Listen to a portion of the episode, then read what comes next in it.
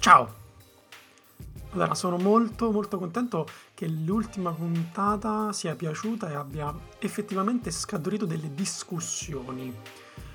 Quindi ho deciso di continuare su questa linea perché credo che proprio sia quella linea che in realtà volevo avere quando ho iniziato questo podcast, di creare un, una narrazione che non sia necessariamente attaccata alla tecnologia o fissata su dei paletti, ma che parli in generale della, della cultura. Ecco, e tutte le cose che racconto in realtà vengono da un ragionamento che io faccio per cose che mi succedono nella vita. Per esempio, Ieri ho fatto un esame per cui mi sono preparato per un bel po' di tempo. Mi sono preparato circa tre settimane che mh, mm, forse per gli standard di uno studente full time a tempo pieno potrebbero essere pochi, ma per me sono tanti. Se faccio i conti guardando al mio calendario, vedo che nell'ultima settimana questo studio ha occupato circa 15-18 ore del mio tempo questa settimana lavorativa che proprio adesso volge al termine fondamentalmente perché queste, questi appunti che mi sono segnato li ho scritti proprio ieri sera, oggi è sabato, quindi li ho scritti di venerdì sera.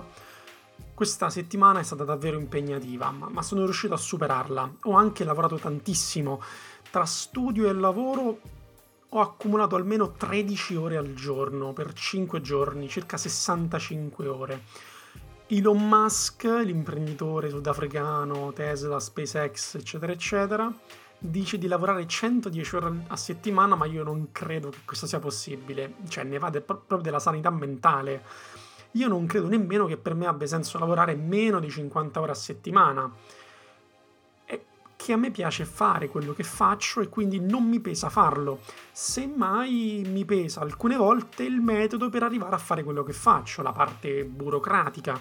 Vorrei stare tutto il tempo a leggere, pensare, scrivere e creare, ma so che questo non, non è possibile. Ho, scritto questi appunti guardando l'Apple Watch che segnava le 21.33 tra un'ore, dopo un'oretta sarei stato in un pub con i miei amici a bere una birra, a rilassarmi e a godere il momento alla fine della settimana che sancisce la conclusione della settimana da, da Tour de Force. Pensandoci non sento il bisogno di vedermi con i miei amici durante periodi di routine lavorativa. Il mio corpo e la mia mente non hanno bisogno di stabilizzarsi. Quando invece passo una settimana difficile, complessa e piena di attività e impegni, vede il momento in cui sto con i miei amici o più spesso con la mia ragazza come una ricompensa di quello che ho fatto. E, e, ed è proprio questo il tema centrale di questa puntata. La ricompensa. Se faccio meno di quello che avevo pensato di fare, non riesco a godermi quei momenti. Sento come se non li avessi meritati. Credo che questo genere di dinamica che accade nel mio cervello sia il risultato di un contesto culturale in cui sono nato e cresciuto e che fa parte della mia cultura personale da cui non posso prescindere. Questo non mi piace, ma d'altronde non posso farci niente. Vorrei potermi godere i momenti più semplici, felici e tranquilli della mia vita senza pensare al fatto che me li sia meritati o meno.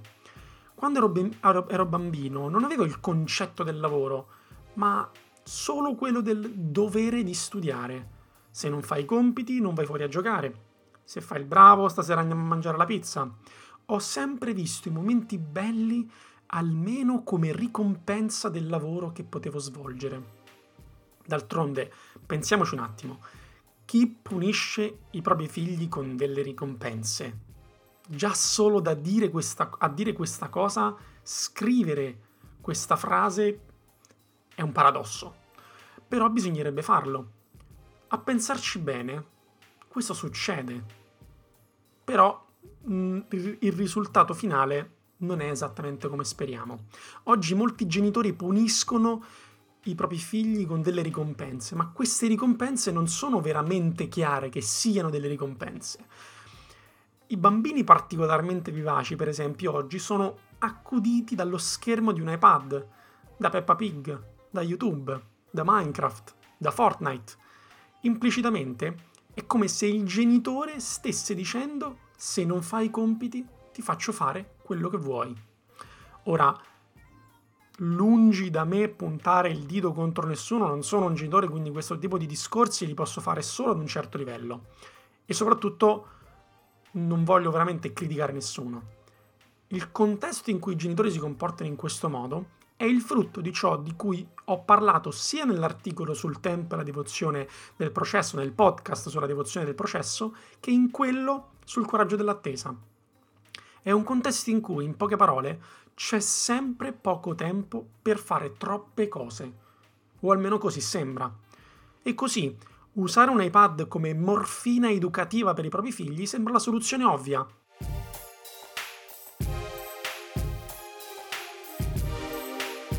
Però c'è ancora tempo per cambiare questo corso, c'è ancora tempo per evitare che l'iPad sia la morfina dei bambini quando si comportano particolarmente male o non fanno tutto quello che vogliamo oppure ehm, sono particolarmente irrequieti.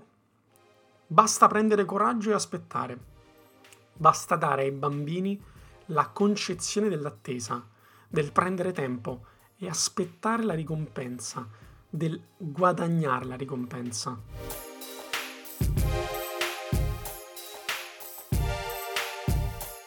non oso pensare a un mondo in cui le ricompense per il lavoro svolto non esistano, in cui le ricompense vengono erogate indipendentemente che il lavoro sia svolto o meno, che siano meritate o meno.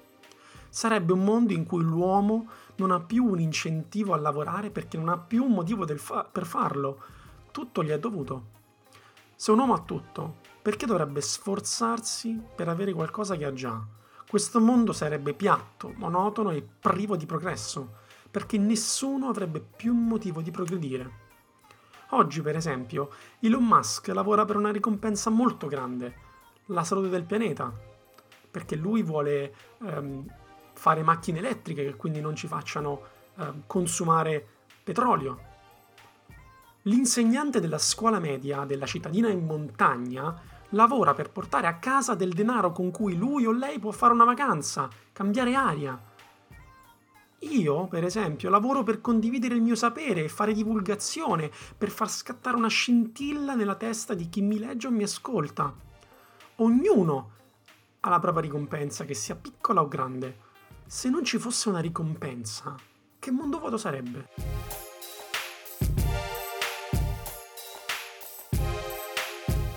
Questa puntata forse è un po' contorta, forse è difficile da capire o forse e forse l'ho pensata male. Ma come molto di quello che scrivo, questi appunti sono venuti fuori come un fiume in piena mentre scrivevo il mio diario quotidiano e credo che questo tipo di pensieri siano i migliori, perché sono spontanei e ricchi di associazioni e relazioni continuative una sopra l'altra, una dopo l'altra. Spero che questa puntata vi sia piaciuta e come al solito vi chiedo di lasciare una recensione su Apple Podcast e se non l'avete ancora fatto di iscrivervi su Apple Podcast, Overcast, Spotify, Google Podcast o Radio Public. Sto trovando un ritmo nel rilasciare più o meno una puntata a settimana e credo che continuerò su questa linea. Vi lascio una domanda. Qual è la vostra ricompensa? Cosa vi fa svegliare la mattina e pensare che se quel giorno non faceste nulla, quella ricompensa non arriverebbe? Fatemelo sapere su Facebook, Twitter, dove volete. Sarebbe bello che lo raccontaste ai vostri amici sui social, perché non è scontato. Potreste scoprire che non tutti si svegliano per guadagnare soldi, che è la cosa più scontata. Grazie e alla prossima. Ciao!